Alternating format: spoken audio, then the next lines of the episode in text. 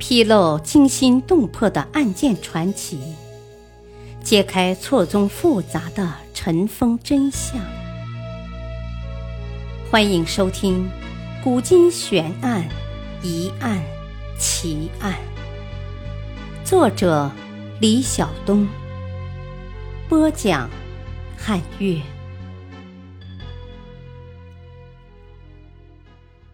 辛卯科场案。是否属实？历史上鼎鼎有名的辛卯科场案，发生在康熙五十年时。据说此案与扬州有关。历史上的科举营私舞弊丑闻常有发生。康熙年间的辛卯科举案是清代三大科举案之一，重视者除苏州十三人外。其余多为扬州盐商子弟，其中吴宓、陈光奎等人文理不通，舆论大哗。结果，涉案的两江总督噶礼、江苏巡抚张伯行被解任，副主考赵进与同考官王约瑜、方明私受贿赂，斩立决。吴宓、陈光奎等均绞监候。即死刑、监禁等候再审，主考左弼凡失察革职。事实是否真的如此？康熙五十年九月初九，公元一七一一年十月二十日，正是辛卯科举考试发榜的日子。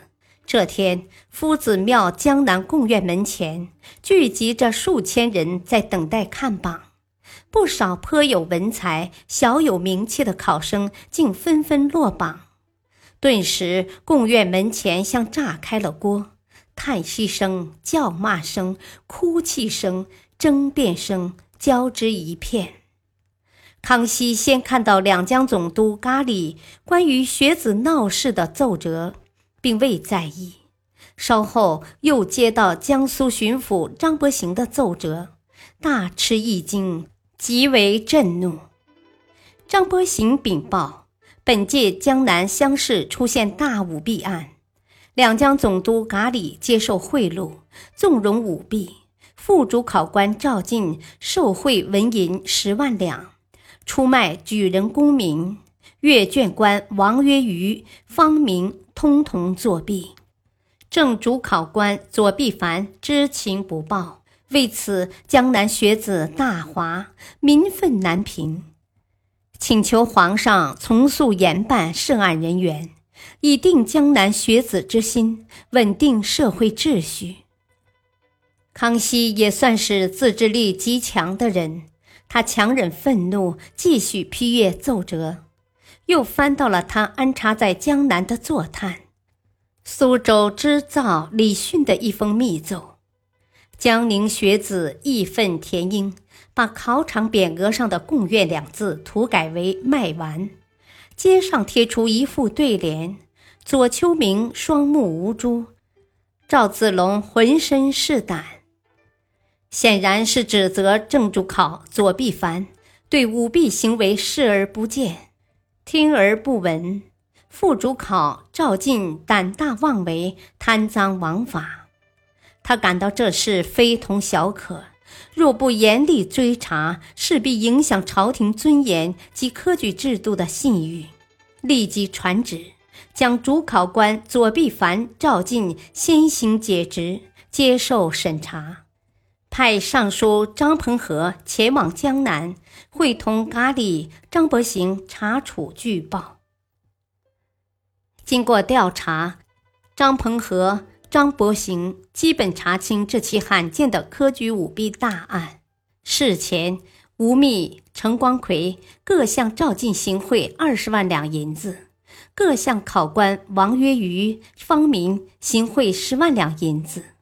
方明素与陈光奎私交颇深，这次王约瑜、方明收了吴宓、陈光奎的贿赂，相识时就为他们大开方便之门。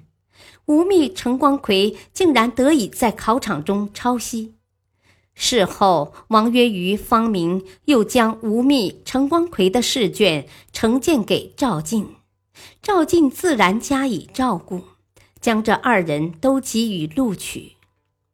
在案件的审理过程中，出现了一个更让张鹏和、张伯行惊诧的线索。在审理赵进的心腹家人宣三时，宣三供出他受赵进指使，在某晚亲自送银子二十万两给总督噶里。再审赵进，赵进不得不把行贿噶里的经过和盘托出。又审吴宓、陈光奎。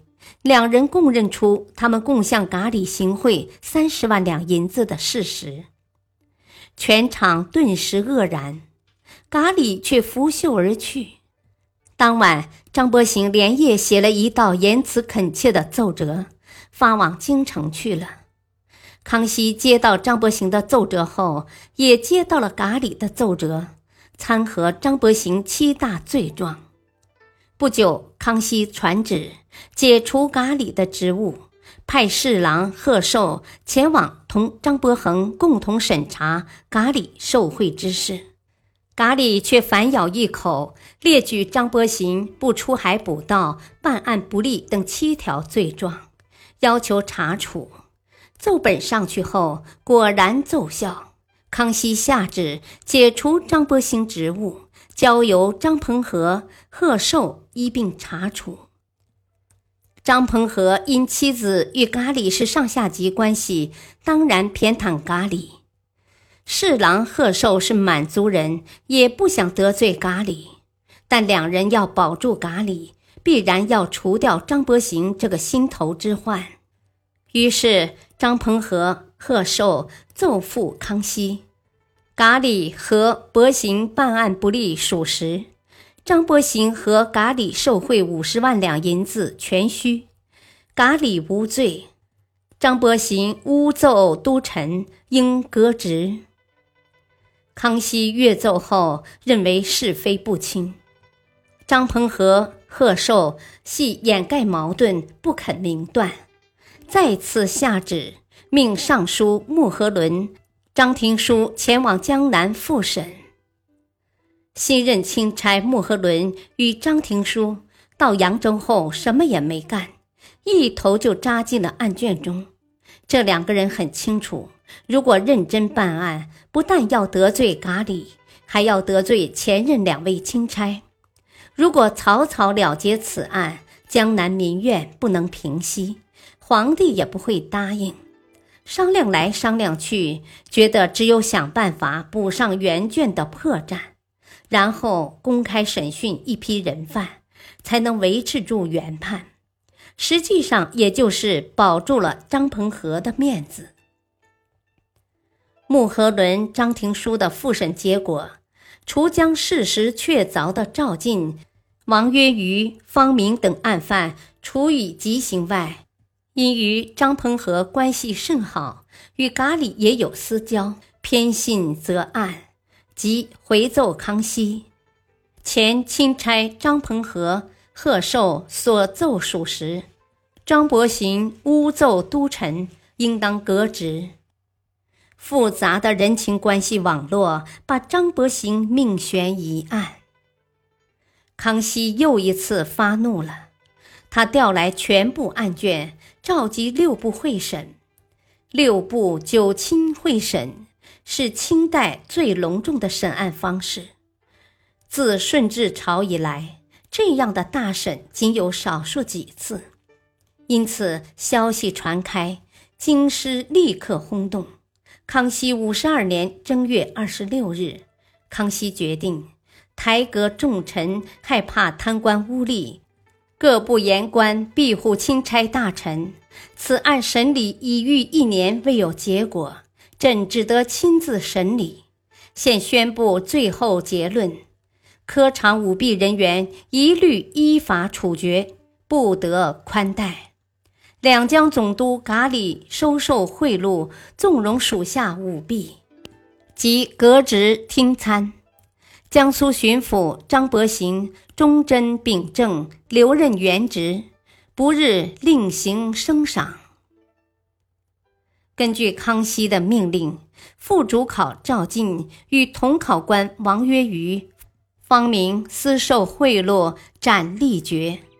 作弊者吴宓、程光奎等人文理不通，均绞监侯，即死刑、监禁，等候再审。但目前的资料都无法证明这些嫌犯是扬州人。历史话外音：这次科场案自上而下死伤无数，惩罚之严酷，牵连之广，为科举制建立以来前所未有，确实令人心惊胆战。忽视此案背后复杂的背景不谈，顺治皇帝之屠刀大举，确实对科场舞弊者起到强大的威慑作用。此后五十年间，没有科举大案发生。感谢收听，再会。